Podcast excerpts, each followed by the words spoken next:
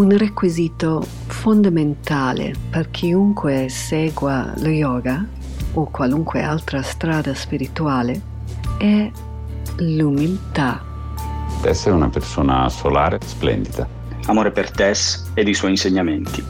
Così, per non aggiungere ulteriore carico al mio maloppo di karma, ho chiesto agli altri di fare questo lavoro sporco per me. Le lezioni di Tess spaziano tantissimo a livello culturale, dalla filosofia yoga orientale alla ricerca neuroscientifica americana.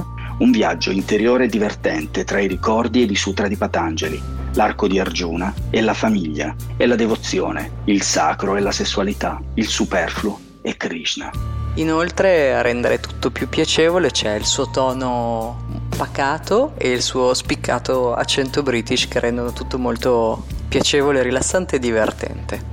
Si dice che gli accademici indologi leccano il miele che cola fuori dal barattolo. Noi, con questo podcast, andiamo a tuffarci dentro.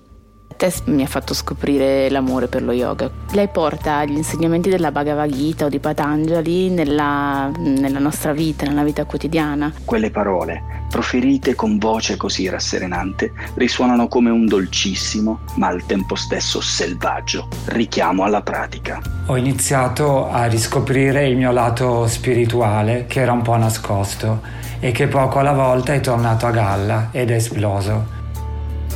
Sono Tess Prevet. Questo podcast si chiama Yogi, Yoga Oggi.